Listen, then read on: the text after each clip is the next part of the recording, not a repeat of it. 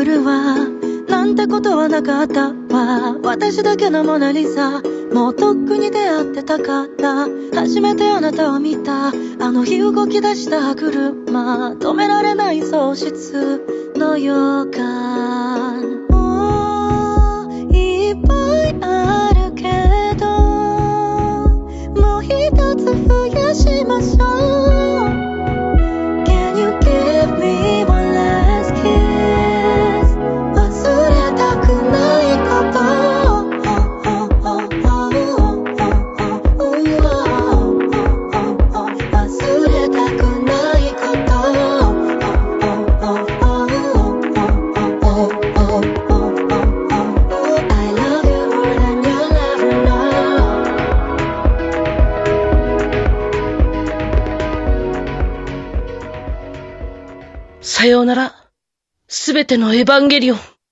大家新年好，我是老杨，这里是一画一画。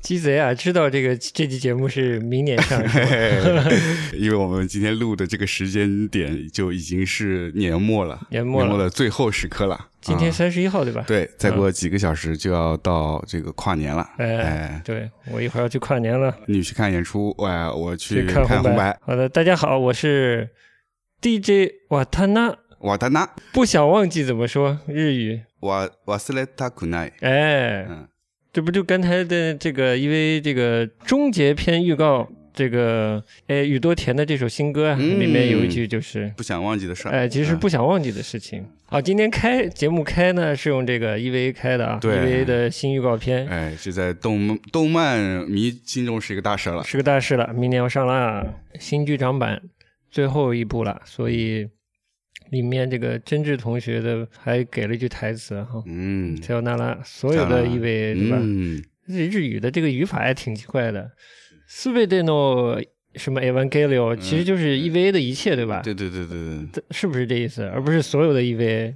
这如果翻成中文更通顺的理解，应该是关于 EVA 的一切还是怎样？我觉得两层意思都有，哎，我大概理解，呃，反正蛮期待的。而且这一路跳票嘛， 嗯，对，终于结束了，呃，不是，终于也是 终于结束了，所以我们就在 EVA 的歌声中告别了二零二零。告别了二零二零。哎，同时哇哇告别了旧的工作室，哎，对了，这个从大虹口搬搬到了大虹口，对，当然我们一画一画的这个录音室、嗯，播音室，哎，哎。也搬到了这个还在还在大虹口。经过了忙碌的一周吗，就对，跟大家说声抱歉，上一周我们就又哎，跳票了，对，延期了，嗯。反正就是没有新节目上哎，是是是嗯。啊，不过我们也没收到大家热烈的呼唤，哎呀，还在等呼唤呢，哎是吧？对，怎么就没有呢？真是的，嗯嗯，行吧，嗯，行，嗯。我们更努力一点哈。嗯，现在收拾的有点七七八八了，有点七八糟，嗯，有什么感触吗？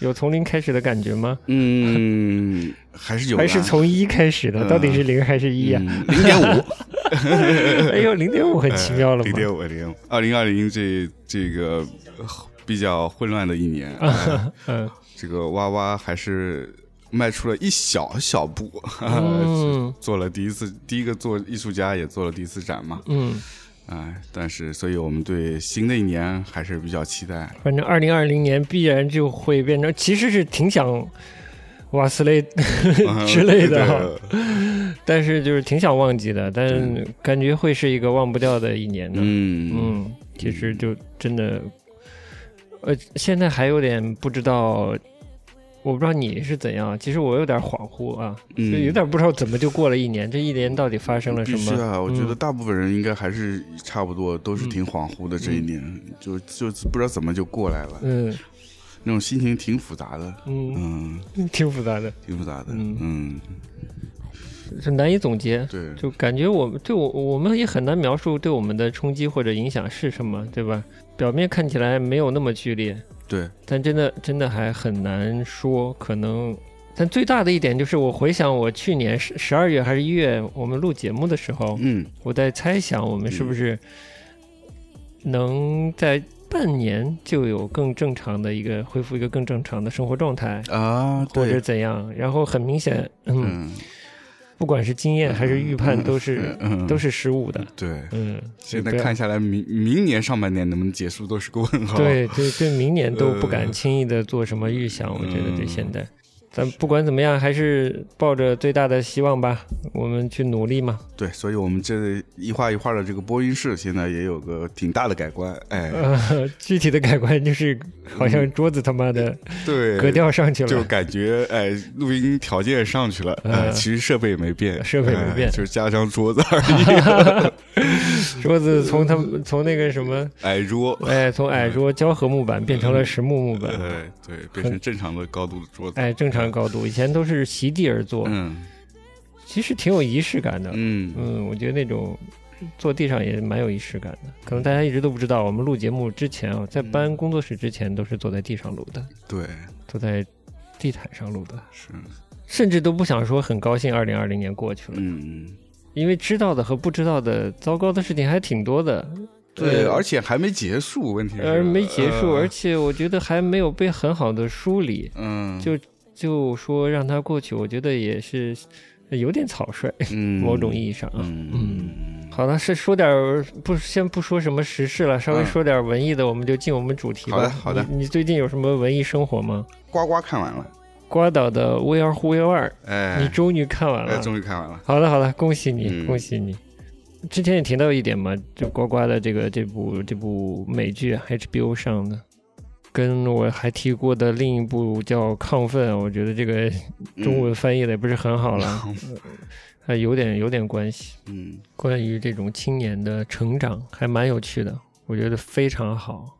亢奋我没有没有像那个没有像《Are Who We Are》那么推荐了，但还是可以看吧。嗯，话题有些相似之处，嗯不同身份的青年面对成长这件事，呃，面对自我认知这件事，面对当下的环境吧，呃，面对各自的经验，嗯。嗯的这些，哎，如何勇敢的去成长，如何努力的寻找自己的方向之类的，说的这么这么鸡汤，但其实没有这么鸡汤了。我现在只能用这么鸡汤的话来总结啊，嗯，对。但其实是很具体的，甚至是。我觉得虽然是青年的故事，但对成年人我觉得是蛮有启发的。嗯。啊，毕竟导演也是成年人嘛，可以晚点跟大家分享一下。嗯，对的，嗯，嗯。好，我分享一下我的这个年终的最近的啊嗯。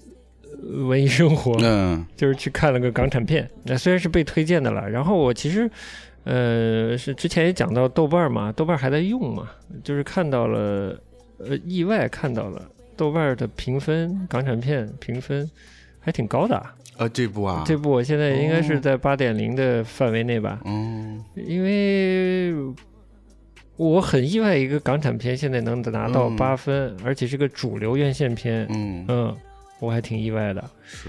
导演是那个岳礼涛啊，岳礼涛，嗯，就是之前说有可能为周星驰捉刀导演了。呃，《喜剧之王二》的那个导演，其实他是他履历很长了，从从那种香港所谓 B 级片起家，嗯，拍了很多电影了。哦，嗯，但是虽然我没有那么熟悉他了，但我就很好奇，拆弹专家主流院线片能拍成什么样呢？我就去看了一下，然后看了以后非常的意外，哎呦，就在剧作上嗯我觉得非常的意外。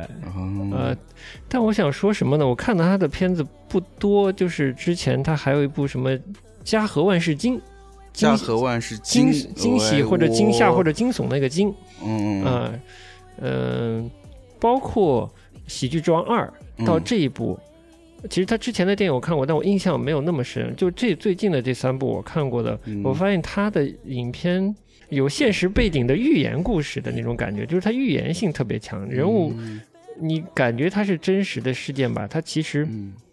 非常戏剧化，非常寓言化。就算是这个《拆弹专家二》嗯这部片子，嗯很奇妙，一上来就是，呃，香港机场被核弹爆炸的这一系列镜头，我就崩溃了，你知道吗？我一直觉得被核弹炸是日本人民的这个 心头的，心头抹不去的情节，对吧？怎么突然出现了在了香港呢？嗯就很奇妙。呃，就不多讲，后面刘德华这个人物，嗯从一个爆破专家变成了一个被呃香港警局抛弃的，因为在处理案件的时候伤残了，然后被集体抛弃了，嗯。然后变成了从专家变成了坏人，从坏人在犯罪过程中失忆，又被警方呃洗脑哦，植入记忆，又变成了好人，哇，就是这个正正邪嗯的转换特别奇妙。嗯，他表面看啊是个特别俗气的坏好人变坏人，坏人变好人，坏人变好人救赎自己的这么一个故事。但其实他的，我觉得他剧本是蛮厉害的，嗯，就是以我看到的，我觉得他能过审都很奇妙。是吗？，对，呃，这个我觉得你有兴趣你可以看，嗯然后我再分享。好的好的嗯，这个甚至都不方便讲，我操。呃，是吧？好好，好然后，因为它这么俗气啊，不是，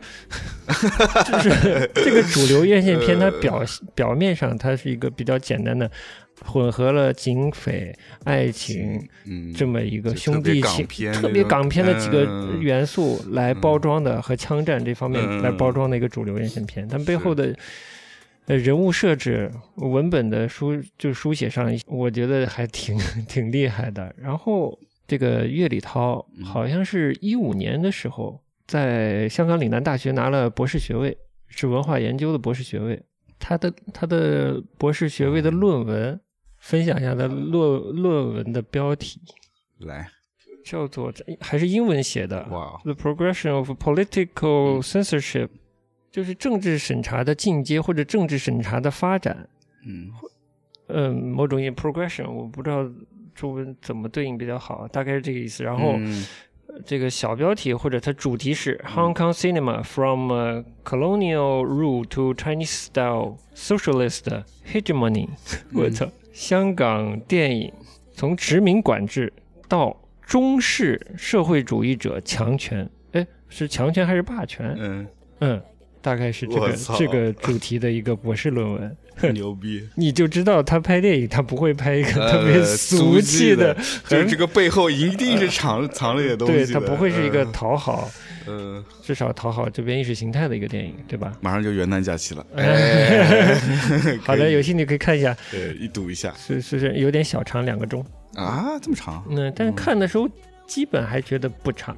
我们就回到今天的主题吧。好的，之前节目也跟大家预告过了，也跟大家提起了，对，推荐了这部我们在看了蒙克的版画展之后哎，遇到的，哎，挪威电影，挪威电影是，嗯。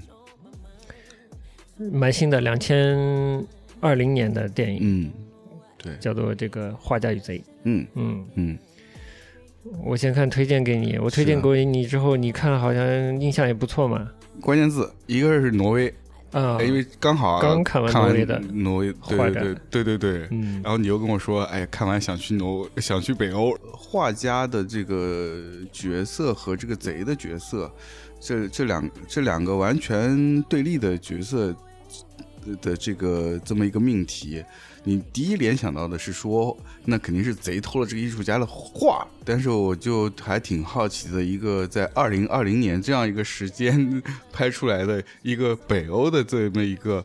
呃，想象中也是一个盗画主题的这么一个电影是什么样的？我我我是当时没有跟你说是纪录片吗？还是你没跟我说啊？哦，你可能哎以为是故事片。对，那你会不会觉得这个名字其实特别俗气？呃我是觉得有一点俗气。嗯哎，但是呃，因为整个看了那个看了这个海报的感觉，我觉得嗯可能不是那么俗气的一个那种盗宝片的那种感觉。哎，然后呢，就另外一个经就是刚才你提，正好你提到这个纪录片，嗯然后我看了以后呢，因为它进就是影片刚开始是用的特别怎么说，呃，感觉是比较 low fi 的这些方式拍摄了一些镜头。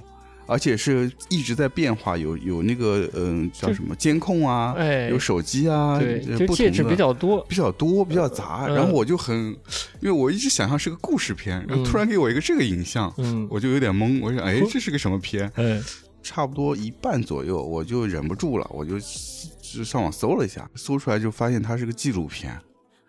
哎呀，那是我不好，我没告诉你是纪录片。嗯，然后我就更好奇了，又感觉是这个故事叙述的很好，像是一个故事片。哦，你其实你在看的时候，感觉它是一个在叙事方式上是一个比较特别的纪录片，对不对？对。然后我搜了以后，发现它是纪录片以后，我我在继续看的时候，我还是挺好奇的，就是说用运用的这些素材，嗯，有多少是是完全真实的，有多少是？你已经因为它的叙事的内容，已经开始怀疑它的那个真实性了。对对对对对，哦，这是我看下来就是感受比较深的一个点。哦，天呀，就是这个故事已经让你觉得已经美好的不真实了，是不是？某种意义上，某种意义上是的。竟然，我其实我倒不至于，就我还不至于，但确实说他的他在故事。递进递进，嗯，转折，呃，包括表现方式转折的时候，就我确实也是觉得有有被惊喜到吧，有有有有意外，有意外，嗯，本来这个标题就特别的，其实我刚才也搜到了，这个故事它确实是也上了挪威的报纸的头版。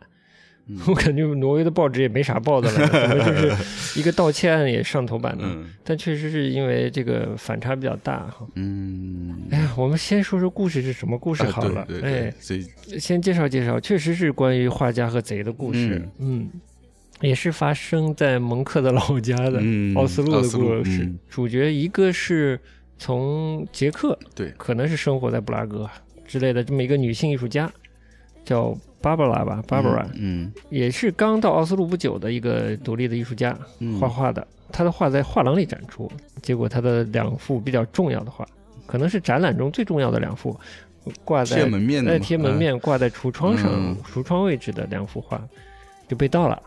很快呢，公安局就 公安局啊，这个奥斯陆 奥斯陆派出派出所派出所打电话跟他说了，你的画找到了。哎，不是，不好意思啊，不是画找到了，是由于监控的帮助，这个小偷被找着了，对，被确认身份了。嗯，然后意外的是在就在这个庭审的过程中，不知道这个艺术家本人这心里是哪些情绪啊？对这件事的反应是，他想了解这个盗贼、偷画贼，他想了，他想给这个盗画者画肖像，嗯。就发生了这样的这个故事缘起大概是这样的，嗯，之后就是啊，就是整个影片的故事了，就是这这一段画家与贼难以描述的这个友情或者两个人两个人他的牵绊的建立，嗯，还蛮有趣的，嗯，非常意外，但我又呃，我想说的是，我又觉得不是说正常，我就是很。说“应该”这个词也很过分，人的可能性里就是有这种这样一种可能性。嗯，确实不知道真实的生活中发生的多与少。嗯，但我倒是觉得，如果这样的事情发生的少，我还觉得挺可惜的。其实，嗯，哎，就说说先说这这个导演。好呀。嗯，本杰明李，这导演应该是。呃，挪威本地人，我的本地人。挪威本地人，所以他在二零二零年年初就是入选圣丹斯了，然后在圣丹斯拿了一个评委会的评审团的一个大奖吧，for 什么 creative storytelling，就是创造性的故事讲述，最佳故事创意奖啊，故事创意奖啊，好的好的，是这么意思吧？不是故事创意奖，因为故事不是被他创意出来的，是他讲故事的方式，讲故事方式是。他好像之前就是就完全是一个纪录片的导演，新闻行业，他是好像是 freelance 给 BBC 和什么其他媒体拍过新闻纪录片，大概是这么的背景。对，然后这一部好像是他第二部的长片，是吧？第二部长片，第一部长片是关于一个很高段位的国际象棋手的，好像是是吧？国际象棋手，对，是是是，对，嗯，也是个纪录片。然后这一部呢，是从二零一六年开始拍的，这部纪录片拍了。呃，三年，嗯，然后剪了八个月，八个月，嗯，对，大概是这么个流程。导演本身啊，他好像当时也在做一些 research，是关于艺术品被盗的这个历史的这方面的 research，嗯，因为他觉得这方面的故事其实并不少，包括蒙克的这个呐喊啊、尖叫啊。二零一五年的时候，我估计是油画嗯版本的，嗯嗯，也丢过三个月在奥斯陆。嗯，就他觉得这方面其实是有故事的。嗯，我看的的采访里面，他的他自己本身的背景就是他自己的他自己不是艺术家嘛，但是他嗯。的家庭是艺术家的家庭，哦，所以、啊。哦，难怪会做这方面 research。对，嗯。所以他对绘画本身感兴趣，嗯。而且接触的比较多，嗯。所以他就对这个话题比较感兴趣。嗯，能理解。然后正好遇到这么一个新闻，然后他就遇到了这个项目，他想我是不是先拍个十分钟的版本，能卖到就是卖给这种线上的新闻媒体。后来拍着拍着就是深入了，嗯他在想能不能拍一个，好像是能不能拍一个半小时的版本，是一个半小时的体量，啊，可以比如说卖给《纽约时报》或者是英国的《卫报》这样的更大的媒体。嗯可能是在拍的过程中，他发现这个人物之间的关系啊，嗯内容越来越丰富，他觉得这个体量能变大。但是再继续拍，他发现可以拍成一个长 长片。篇，哎呦，这样子的，是一步步递进的。对，然后这是、嗯我看到的是一个对他的采访，是一个专呃专注于纪录片拍摄的这么一个网站，就关于这个纪录片的方式。拍摄方式、项目的如何启动、人呃创作者的这个状态是怎样的？提到了一个理论，嗯，是关于这个是借用了销售的一个理论，啊，叫卖一只卖一只脚进门儿。就是怎么说呢？就是你作为一个销售啊，嗯上门销售的，嗯如果你的目标的客人已经打开门了，那你最好先迈一只脚进去，啊，让这个话能哎维持下去，啊。你有更多的机会。对，大概就是这么一个理论，嗯。就是先迈一只脚进门。嗯。嗯，这个也适用于拍纪录片项目。嗯，就是你这个项目先开始，嗯。慢慢跟进下去，因为纪录片不是故事片，你不知道现实世界的故事会发展到哪一步嘛，对，就是看情况再决定这个体量。我这个也蛮有趣的，嗯嗯，最后就没想到，他没想到这片子能拍成一个多小时一个长片。嗯我是看的时候没想到故事能发展成这样，人物的生活能变化成这样，嗯也是挺意外的。就是回到刚才我前面的这个问题，它作为一个纪录片，它到底里面多少的成分是真实的素材？我觉得他是一个很正直的 纪录片作者，这个是没问题的。嗯就是你可以相信这个素材都是真实的，嗯是他真实拍摄的。嗯但是我觉得，嗯，没错，就是所有作品它都有作者的，嗯不管在审美上、在艺术上、在各方面的考量，最后剪辑出这个版本。嗯素材的真实性是嗯没有问题的，没有问题的。哎，是真实的素材，只是说在怎么剪辑这方面。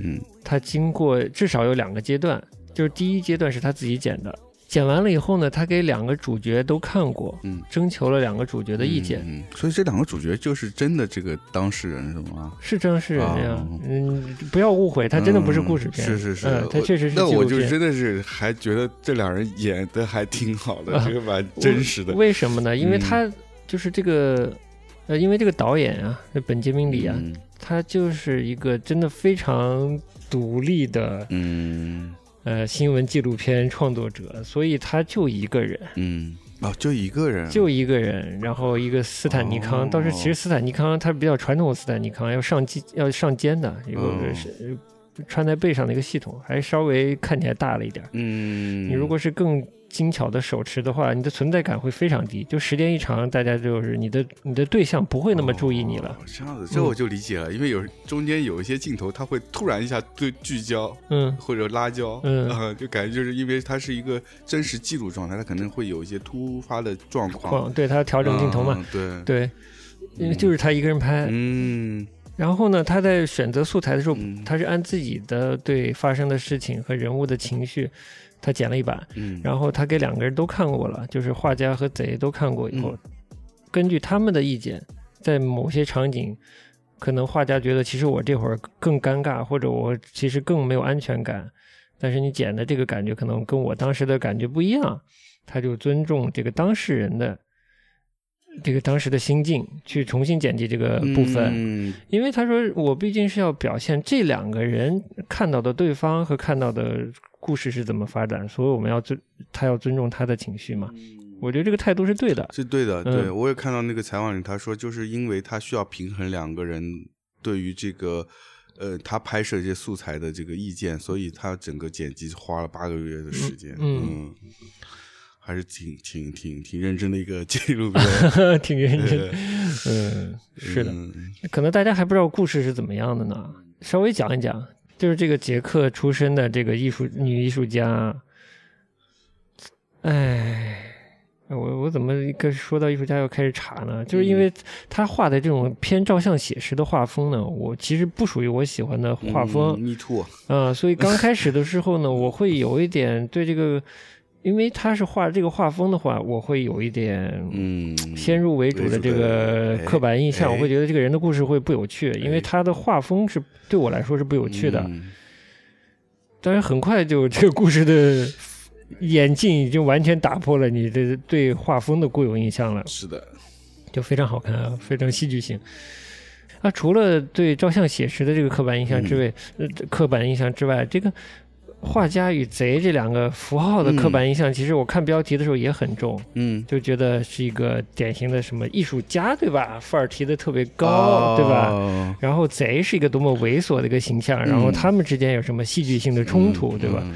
最后发展完全不是这样，嗯也消除了这个刻板印象，也特别好。就其实作为一个年轻的移民的艺术家，他是一个真的是一在努力以职业艺术家的身份生存下去的一个状态，嗯。是的，然后很难得的开了在奥斯陆开了他的一个个展，然后就丢了两幅画。对，然后很奇妙的是画没找到，这个人找到了。哎人找到，罪犯找到了。嗯，更奇妙的是他，我觉得他真的是一个就是特别感性又真诚的人，真挚的人吧真的很。真挚的人。嗯，又有很长，其实非常勇敢，又有好奇心，对，又有同情心。我操，先把好话都说完了，对就是没有这些素质，我觉得就是这些不叫不是素质，就是性格中的一些内心的一些本质吧。他不会做出这样的决定，嗯说他想了解这个贼。虽然他有一部分冲动是来自于他想知道他最重要最重要的这两幅画去哪儿了去哪儿了，？对，所以他在开庭的时候，就这个案子开庭的时候，他想他跟这个盗贼提出，我想画你的肖像，我想认识你，对吧？故事就这么展开了。嗯？结果其实没有随他所愿，因为这个盗贼他是个嗯，瘾君子，瘾君子，他就说他连为什么去那画廊他都不知道 他。怎么去的他都不知道。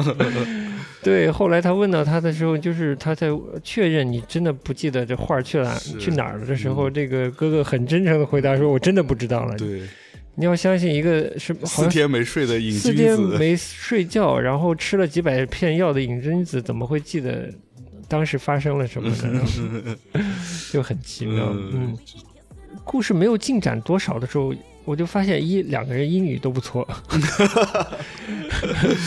这个很奇妙。嗯，尤其是刻板印象嘛，你对一个瘾君子贼，你的印象是他怎么会有好的教育背景呢？嗯怎么会有第二门语言的可能性啊？是吧？对，这这刻板印象吗，甚至他怎么会是个有幽默感、有甚至能平等的嗯，呃，跟一个艺术家，对吧？嗯我们带光纤引号的艺术家能平等的、正常的交流，而且之间没有任何认知、知识上的障碍的，嗯，嗯，这么样一种交流呢，对都是非常的意外。对，甚至在我觉得他们在欣赏艺术的这个层层面上，其实是以交流也是没有障碍的，毫无障碍，不分伯仲，我觉得。这个真的是太厉害了，审美都互不相让，我觉得。嗯，是真是，相当意外。对，就是到这儿，我就已经觉得北欧到底是什么什么？地方？啊？太可怕了吧？太可怕了，真的真的，嗯，对这个你你也提到了，就是有一段画家跟着贼，呃画家跟着，其实他是个瘾君子，这个瘾君子叫卡尔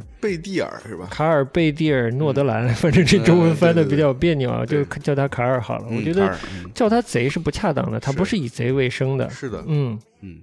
而故事的发展到后面，他也不是一个瘾君子了，嗯嗯，嗯。就叫他卡尔好了。嗯，就是那段很很令人惊奇惊艳，对，就是画家跟着卡尔去了卡尔的家。卡尔的家，嗯对，太可怕了太可怕了。你都看到了啥？我都没有太注意，但我已经被吓到了。对，就一进一进他的房间，就是呃，几乎啊，我觉得是每一个房间的墙面都挂满了画，嗯，然后特别有意思的是，这个女艺术家进去后就感慨说：“我太爱你的这家了，对因为你的家满墙都是带框的东西。”他说：“我特别不喜欢宜家的那种极简风的设计。”对对对啊嗯可想而知，这人家是人家是正宗北欧风，是吧？对北北欧人，对北对对北欧的都都不喜欢宜家风，就我觉得这个特别有趣。然后再你再看他们两个去，就是这个女艺术家去到这个卡尔的家之后，他们他看到那些作品，眼睛都发光，然后就跟他去交流他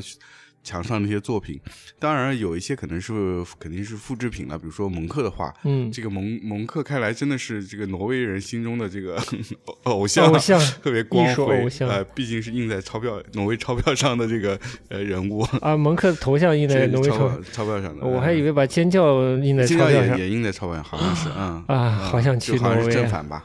然后就看到这个卡尔家里面客厅有一个那个吸血鬼，就正好我们上次展览的时候，嗯，呃，蒙超喜克展欢那个哎吸血鬼的吸血鬼的一张应该是复制品。然后嗯，然后之后有一个镜头是他跟他的女朋友在厨房做饭，嗯他厨房里挂了一张尖叫，嗯啊，然后但厨房里那个那面墙也是基本挂满了。对，接着就是他客厅里还挂了很多艺术家作品，然后有一些我就是挺真的挺多的，而且嗯我觉得。呃，品味还是相当不错的。啊，你有什么有印象的？呃，但是有很多应该是挪威的这个本土艺术家，嗯所以不太熟悉。然后其中有一个是叫桑德，嗯桑德也是挪威本地的艺术家，就是有应该是有一张他的素描画，然后他们俩在讨论是不是原作。对，你记得啊？嗯啊啊，那个就像是素描吧？对素描，素描就是蛮好看，但也情绪蛮阴暗的。蛮阴暗的。对，嗯所以桑德画也是挺阴暗的，然后嗯画的也是。嗯，我觉得跟这个巴布罗拉还是挺有很多相似的地方，也在是情绪上，情绪上以及他的画作的表现上，也是比较偏现实主义、写实主义的这种画风。嗯对，然后呃，但色彩上可能要比这个艺术呃这个电影里面这个艺术家要稍微明亮一些。嗯嗯，然后然后这是这个艺术家，然后嗯。然后他们俩就是在那边在那边讨论这个画是不是原作嘛？对嗯、然后虽然没有很明确答案，但感觉那个这个卡尔是说他这个是原作嘛？嗯在我们这儿就没没法没没法怎么说认认对这个是有认知，就是一个一个盗贼，他家里竟然有艺术家的名作，而且当代艺术家的名作呃原作，不是盗贼，是瘾君子瘾君子，瘾君子，嗯瘾君子，对，，gangster。嗯，钢丝，对，钢丝，嗯，哎呦，对，说起来这个 gangster，啊这到底有多 gangster 呢？其实他的经历又令我对北欧真的很也也有点困惑。就是他说，嗯哎，应该是艺术家在跟他聊天的时候嗯讲起来他的经历嘛。他说：“我告诉一点我的经历。”他说：“他的那个社区，他们原来一帮孩子有十三个人，现在只剩两个了嘛。”我就想，这个北欧的有这么差的生生存状况的社区吗？不是自杀了，就是被杀了，要不就是吸毒过量，对吧？嗯死了，超出我对一个带着光环的北欧国家的印象。对我觉得这这个呃你说这点，我觉得也很有意思，嗯就是。在我们刚才聊的这个过程，就是说看这个电影的过程，你能感受到一个我们印象中的这个北欧一个很发达的资本主义国家，它的社会福利很很各方面教育制度都提供很好的一个水准，嗯，所以像他这样的这个呃瘾君子也也是受到了很好的教育，嗯。然后你看他的家都不能说是一个很基础的生活水准，我觉得就是一个就是呃很很好的一个生生活水平了，嗯，虽然我觉得中国没中产啊，但放在这儿绝对是中产往上。嗯，他有家里有艺术，还有我看也有音响设备，你觉得画家与贼，然后发现是个瘾君子，嗯，然后已经蹲过几年牢的一个瘾君子，然后结果跟拍进入他的家，你发现是个正常人家庭啊，正常人对。过的生活品质还真不错，对。你就就就在这里你会感受到哦，这可能这真的是我们想象中的那个嗯北欧的的那种一生种活幸福，怎么呃幸福指数宜啊，居哎对幸福指数或者嗯。是宜适宜居住的这种城市一直排名的都是在北欧嘛，对，那那个就是这种感觉。但是你刚才你说到这一段呢，又又突然会觉得说，哎哎，我们想象中带着光环的北欧怎么也有这种边缘人群哎，吧，对，边缘人群十几个人就剩两个了。这这个情况很恶劣了，很恶劣了，嗯这两个特别矛盾的点，也是挺好奇北欧到底是个怎样的一个国家，怎样的社会。嗯，我就有一点点猜想，就是这样的社会，它既自由又健全，嗯，就是想放弃自己的人可以去尽情的放弃自己。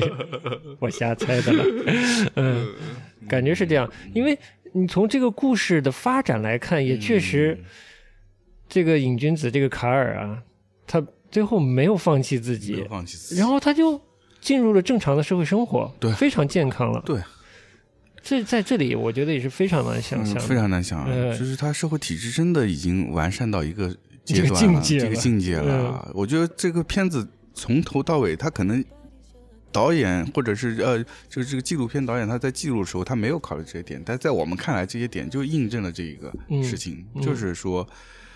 他的社会水平真的发展到一个高度了，很多小的细节，比如说他们那个女嗯，这个女艺术家和她的呃老公两个人有因为这个到呃这个卡尔的关系，嗯，会有一些这个争执嘛。对，在认识上，在他们两个人的关系上，怎么对待这两个人的关系，他们的看法不太一样。不太一样，嗯然后就会发现有一个叫呃情侣调调解的这么一个服务，嗯，它相当于心理医生性心理医。生性质是，嗯，他他专门对于这个情感之间的这个调理，我在想，嗯我靠，这都做到已经细分市场了。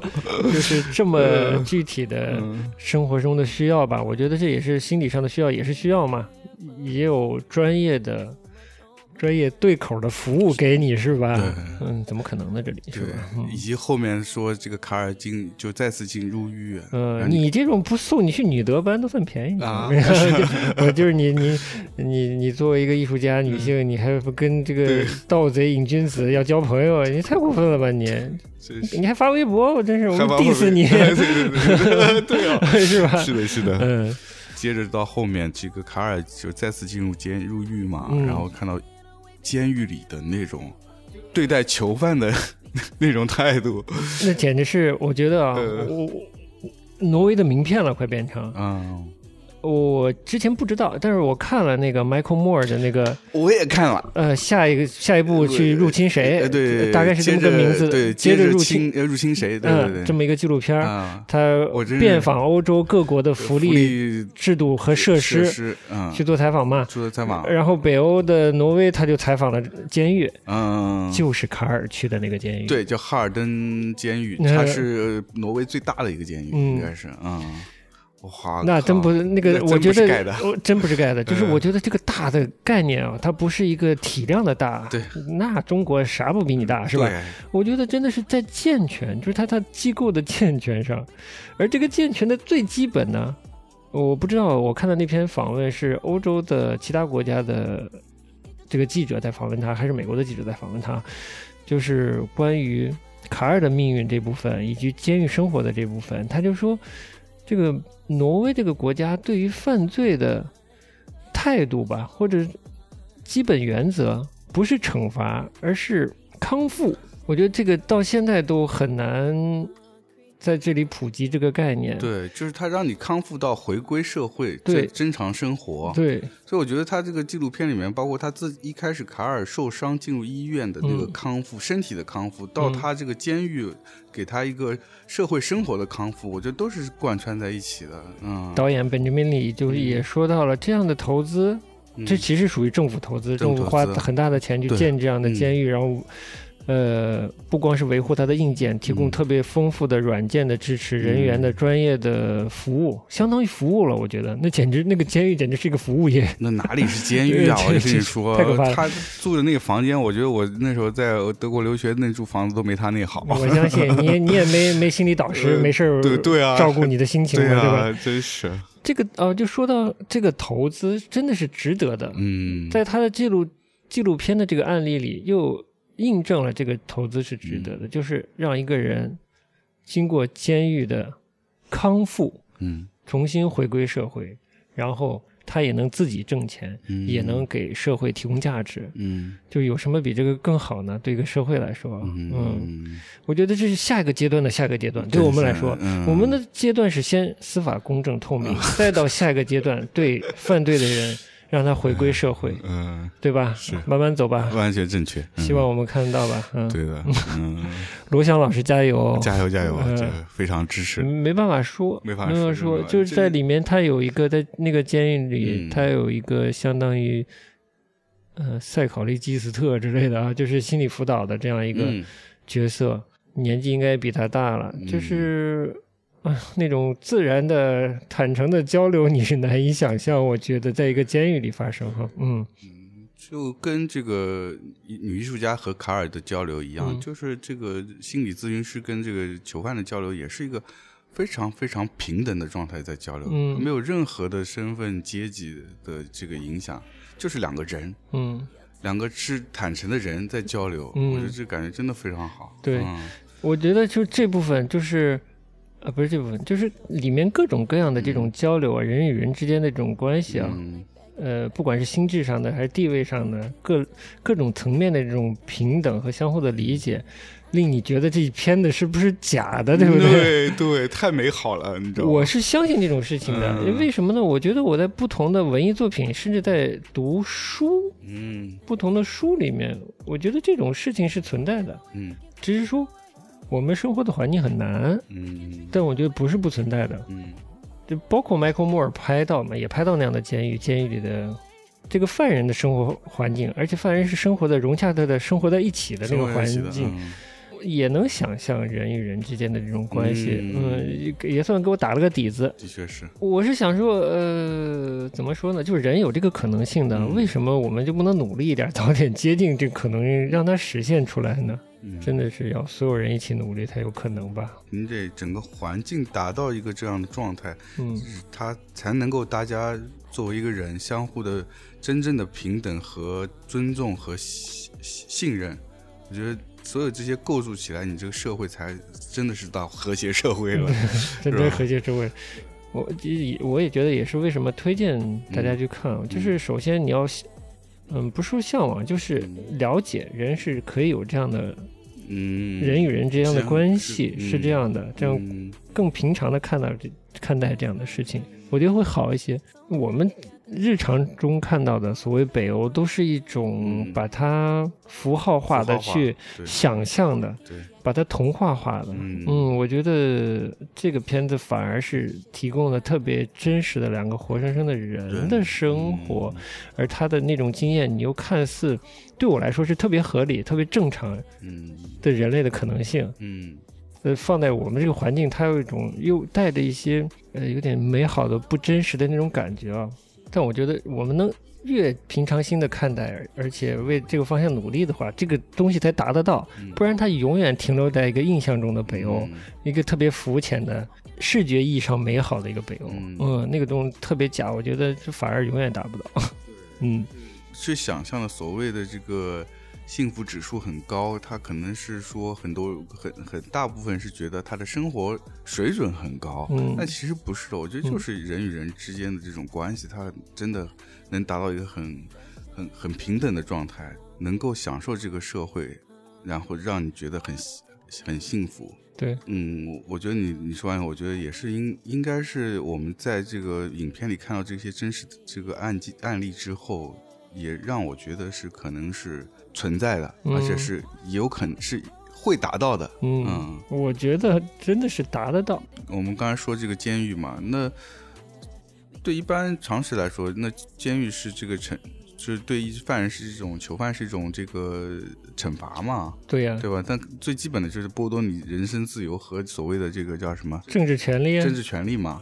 但是你看挪威的这个这种呃监狱，嗯相对的嗯，人人身自由受到限制。对它其实，在监狱里，它大门都是敞开的。我靠，狱警都不带枪的，没有配枪的。嗯然后他有各种各样的活动，各种精神辅导。他不知道我们这是劳劳改，就是一定非要让你血血债血偿，反正你啊要长，你要长，你，要拿你你的人生去长，你要长，对，就是你越惨，嗯好像这个正义就越得到了伸伸张，伸张呃对社会就更公平。对，然后嗯你就包括他们那个政治权利也是，呃我我看那个呃，应该也是麦克莫尔那部纪录片说，就是挪威的囚犯，他的他是有投投票权的。说回故事好了，嗯就是这个主角，嗯呃，卡尔啊，嗯嗯，他出狱之后，他从事的是 sports medicine，就是体育药物体育药物，的嗯相关工作，嗯，还挺有体育劲医疗是吧？啊，体育医疗是吧？嗯我都我都不了解这个嗯是一个什么专业细分。嗯那稍微说回去一点，好像一下就跳到他又进监狱了。对对对对，其实他挺曲折的，嗯就是故事刚开始的情况下，他真的还是一个毒瘾很重的一个瘾君子，相对消瘦，对不啦？嗯然后满身纹身，虽然在北欧纹身好像也不是什么稀罕事儿啊。巴布尔画了一幅他的肖像，嗯肖像里他文质彬彬，穿着白色衬衫吧，嗯，然后戴着眼镜，然后。呃这个卡尔手里拿了红酒，呃红酒杯里，他从红酒杯里拿，好像是掏一点什么东西出来，是看到后面才理解，酒的部分就是红酒，在西方文化里它象征着耶稣的血，哦哦是啊，这那这我知这个理解吧这个理解。然后他在啊，他们有圣餐室都要喝那个葡萄酒，哎，嗯然后他再从这个杯子里拿出一个脏的东西，代表他要重新做人，啊，他一个是给他一个特别积极的嗯暗示，其实。啊然后这卡尔看完哭的一塌糊涂嘛，不是就是嗯嗯，感觉他经历过非常不好的生活经历，嗯。才使得他变成了瘾君子，嗯。脱离了社会，成为边缘人。我们先说叙事的转折好了，是。嗯，就是一开始是以艺术家的视角来讲这个故事的，然后这个故事的视角一点点从艺术家的视角来观察贼这个贼，观察这个瘾君子，一点一点的变成了，嗯。然后变成了从他的视角，甚至来描述自己以及描述他看到的那个艺术家了，啊，有一个视角的切换，切换，嗯。嗯，这是我不知道你看的时候觉得意外不意外？意外，就是非常意外，特别突破一个特别传统的纪录片拍摄方式。对。当转折到这个卡尔以他的视角讲述这个事情的时候，同时他讲出了通过一个哎忘记是什么一个状态，反正就是他开始讲述他自己曾经的经历的时候，你会发现他其实是一个非常正常的人。对我还没讲到这儿，那嗯我们就先讲没事儿就嗯讲。嗯确实，嗯我令我意外，也是令我对又对 又对北欧社会又转折了一下。本来觉得他出生在特别嗯糟糕的社社区嗯，嗯生活很糟糕，但是结果发现他其实教育背景也不差，差。年轻时时代的这个青春期时代的生活也很好，甚甚至在体育方面特别好，有一条很好的路给他的。对。嗯，就可以看得到的一条健康的进入社会的路在前面的，对，怎么就放弃了？怎么就放弃了呢？好像没讲到。呃没讲到，嗯。其实是没有讲到，具体没讲到，因为他前面的影子只是说他、呃、怎么会接触到这 gangster，、嗯。是父母离婚，然后母亲带着弟弟妹妹走离开了，嗯。他一个人跟着他爸，他爸嗯整天上班，嗯，所以他就跟周围的其他孩子一起玩，然后可能就是坏孩子，然后再说回前面，嗯。艺术家开始跟他交流，开始有一点点依赖，我觉得，嗯，或者相互的慰藉产生了。对，然后这个艺术家也跟他当时的女朋友也是，就他们相互认识了，三个人也认识，他还帮他们俩画肖像啊嘛。对对对，我觉得就是当时他女朋友做的也没有错，就是希望他去戒毒。对但是他就是意志不够坚强吧。嗯，他们最后好像选择没有去，没有然后去去艺艺术家家里去哭去了。可以哭去了，对，嗯就就被分手了嘛，我我反而发现他那会儿特别像个小孩儿，就缺乏照顾的小孩儿。我觉得他最脆弱的那一面已经展现出来了，展现无疑了。这一点，我觉得这个就是这个纪录片有意思的地方，就这嗯两个人其实有很多相似的地方。嗯。就包括你刚才说这个，就我觉得那个呃女艺术家也是一样的，嗯。她跟那个呃她的老公嗯，也是跟这个卡尔跟他女朋友这个有很多关系上也是很像的，那你对比就是比如说，呃，她的老公会担心，因为她老公会发现这个艺艺术家，她女艺术家她在画画的时候会进入到一个非常黑暗的状态，嗯所以他非常担心他，所以他才会跟他做那样的交流，然后甚至去找这个心理咨询师来嗯帮他去解决这个问题。我觉得他不一定说完全是因为两个人的关系出现了什么特别大的问题，而是说他觉得他的这个在画画画时的这种状态是一种非常痴迷，跟毒瘾是一样的，它是一种瘾。而且有一些自毁倾向，这个因为发现了这个点，所以感觉很很害怕，希望能够去改变他。嗯就跟那个卡尔的女朋友发现他还是戒不掉毒瘾，强迫他去进戒毒所是一样的。我觉得、怎么说，希望拉住对方。我觉得最开始这个呃女艺术家在法庭上见到这个呃卡尔，想要帮他画，除了前面你说的那些点以外，我觉得也是他在内心莫名的会有些地方觉得跟他很相近，所以这个气质也吸引了他。当时的女朋友强迫他去戒毒的时候，嗯我两边都特别理解。我也是啊，嗯，我又理解他，就是他心里的有一部分需要弥补或者逃避的部分，他必须借助这个东西。嗯，他没有这个东西，他很就是很难过。就是过不了。嗯，我也理解他，但现实层面，我更理解他女朋友。你为他好，你觉得你你也得往这一步走，而不是继续去吸毒，对吧？你必须往这个戒毒所走。但是他后来选择了自我放弃之后呢，他说他要去开开摩托车，嗯他要去爽，对吧？嗯他要去呃晚上去飙几百公里什么的，嗯。打了个电话给女艺术家，女艺术家说你别杀死自己，对吧？嗯。你别自杀，对吧？嗯。别把自己玩死，剩下都没什么关系，对吧？嗯。就相互报了个信儿。嗯，我觉得这种友情真不错，我操，嗯，好直白。嗯，然后他就出车祸了，嗯，结果他出的是汽车的车祸，，对，是好好像是倒车吧，倒了别人车，然后被警察发现，然后躲为了躲警察，超速然后撞了。撞了嗯。啊，我甚至啊，这是我的猜想，完全没有被印证。嗯。就我觉得，因为他也是进过奥斯陆监狱的人吧，他知道那个待遇吧。嗯我在想，他会不会是，我就惹个事儿，我进去反而帮我把毒戒了呢？是是是，他觉得他自己做不到，他没那个勇气自己踏进那个门儿。嗯我是不是干一件我觉得 非法，我干着特别习惯的事儿，但又能换来有人帮助我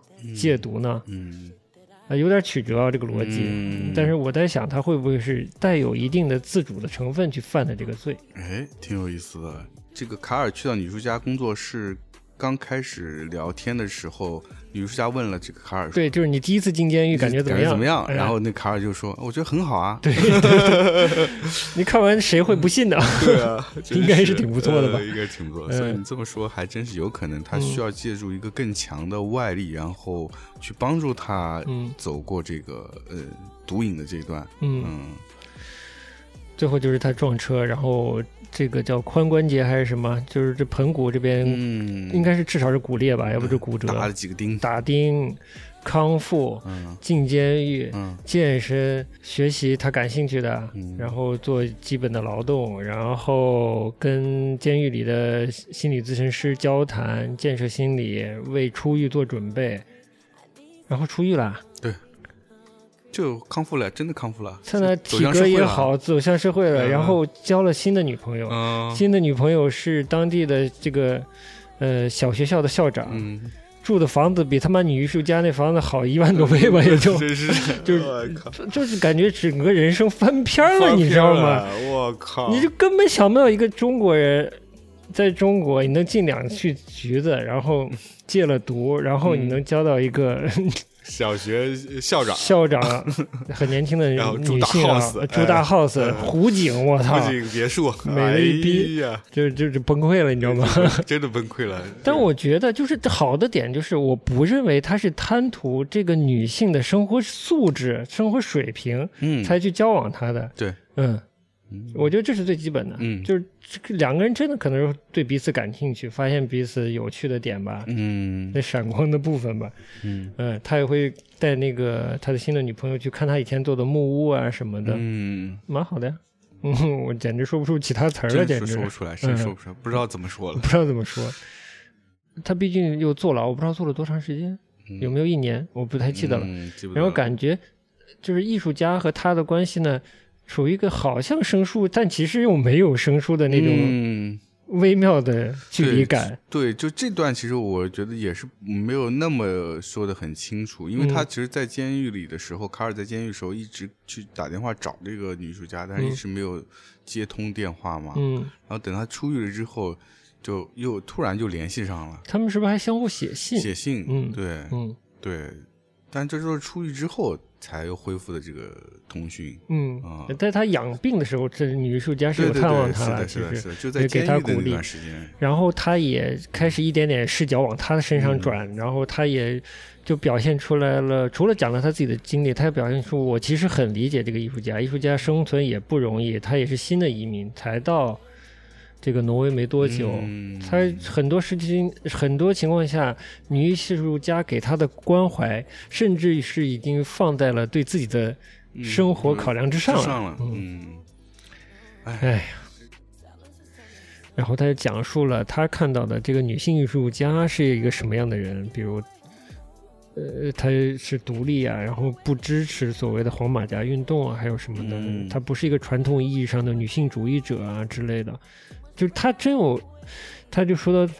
不光是艺术家，就是你在看我，我其实也在看你。我觉得这一点还真的蛮，从叙事上也特别平等。嗯，就像你之前说的，他是感觉应该是人本身就具备的一个状态，但是好像我们没有做到。但是在通过这个片子，你感受到它还是一个有可能发生的事。就看到这个后来的采访啊，他们在圣丹斯反响特别好嘛。嗯、然后呢，可能是因为这个卡尔有这个吸毒的经历、进监狱的经历，所以他们参加影展呢，这个美国方面是不让卡尔入境的，所以他没有跟着一起去，哦，所以只有芭芭拉和这个导演啊这个本杰明里去了，嗯然后反馈特别好。然后后来就是说到。哎，其实他们现在三个人是特别好的朋友，每周一起吃饭，啊，就是美好的故事在延续吧，就特别好吧。对，真是大概就是这样的吧。呃，我其实不太记得这故事后来怎么结束的。总之，他们又又再相见了吧？女艺术家找到了这个当时跟卡尔一起去偷画的这这个朋友，他说他记得整个事情，哎然，后他想起来他的画是在哪里在哪里，在一钢丝特尔楼下的刚在楼下地下室地下室，但是就是后来这个女艺术家就是找到那个画，然后把它又偷出来，所以这个画也就前后也挺有意思的，就是开始是。这个钢斯特偷了他的花，最后是他又把从刚在家里把这个花又偷出来，他们偷回自己的对，偷回自己的画。最后影片的结尾是卡尔帮助这个女艺术家帮他新的展览去布展，布展，对对对。这，是一个特别美好的结局，就是卡尔也走入了一个正常社会，这个女艺术家也再一次有获得了一个艺术家的这个做展览的机机会对。然后他们俩一起完成了这个展览的嗯陈列。对然后最后影片的这个视角是落在了这个女艺术家背后的纹身上，因为之前的那个呃女艺术家给卡尔和他之前女朋友画的那张画感觉被他改了。被他改了，嗯，躺在卡尔身上的那个女性，从他之前女朋友变成了现在这个艺术家家的艺术家本人了。嗯嗯，对，这个最后的结局也还蛮回味的，就是嗯他们俩的这段特别真挚的感情。嗯，是友情，还还是是最后发最后衍生出爱情的呢？嗯萌生了爱意呢？嗯还是怎怎样的？还是一个超越了这些，超越这些一个人性的一个 爱？呃，开个玩笑，嗯就那前前一阵儿我在听广播节目，嗯就讨论这个、呃婚姻家庭什么的，婚个姻家庭一个可还行？公共的呃有点类锵锵三人行的节目，呃不是播客节目啊。哦，主持人们就调侃有没有男女之间有没有纯洁的友情，嗯然后另一个主持人就调侃说有，嗯人结了婚，夫妻就变成朋友了。哎呦，哎，说的挺好。哎呦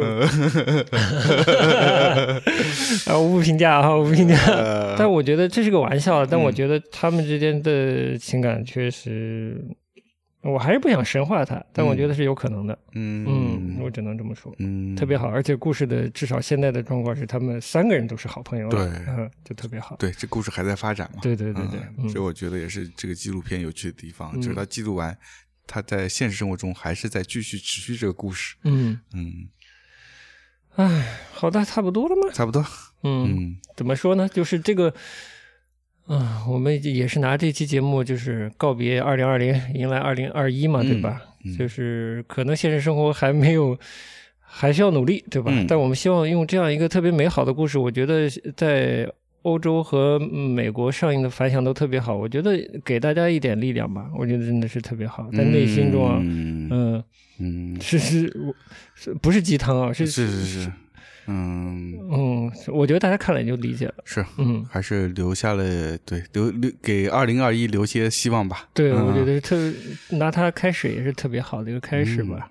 好的，要不要不结尾歌就正好放一个衔接一下，就是昨天我们正好说到那个日本那个，嗯，那你你要放丧一点的，还是放那个啥一点的？放呃，当然是有希望一点的喽。那就是偏最后的。最后一首歌，哦，哎，啊，那走起来。来，嗯，你要稍微在我找歌的时候，你介绍一下他们吗？昨天你突然晚上发我了那个这个这支乐队叫 Gazan，但你其实听过。对，是呃，应该叫下山吧，好像中文翻译。嗯然后，呃，正好我是上半年听过的，嗯呃，我当时听的印象其实挺深的，嗯只是之前做日本的音乐的这个邦乐的这个节目的时候，我没放进去，因为我其实太太妖了，不是，我是当时是其实是有想是放到年尾再再用的，哎。哦，是我今年听到的音乐还是比较惊喜的一支乐队，嗯它的风格是，嗯，其实不太好总结，对它实其实比较混杂比较混杂，嗯，但是特别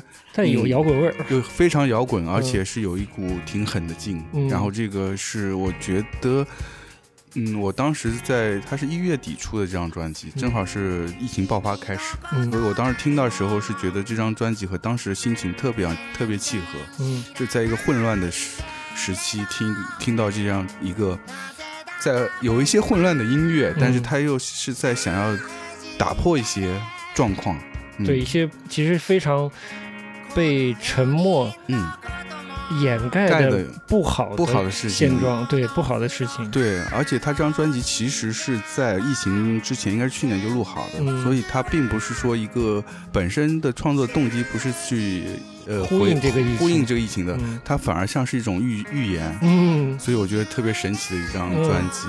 这是很有敏感度很高的艺很术家，高的艺。术家，嗯而且我之前看了他的采访，他其实这个主唱是说他本身也不擅长说当一个事件发生时候再来去评论这个事件，而且他呃他觉得是作为一个艺术家应该是能够预见一些什么，对，然后发表自己的看法，对啊、这是他的，我觉得是他从这张音乐专辑里面也是感受的很明显的。对他对自己这作为一个艺术家的要求，他做到了，感觉对，做的特别好，做的特别好，嗯所以我觉得他这样，就是这张专辑是我很久没有听的，其实是有一些革命色彩的一个专辑，但同时，呃，我们现在选的这首歌是他专辑最后的一首歌，它是在整张专辑的躁动之后的一个怎么说，保留的一丝希望吧。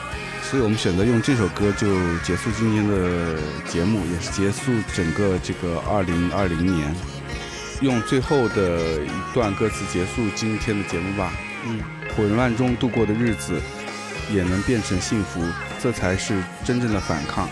好的，那就在这首特别凄嗯，凄美而有希望的歌声中结束今天的节目。好嘞，嗯今天好，嗯，下期见，期见拜拜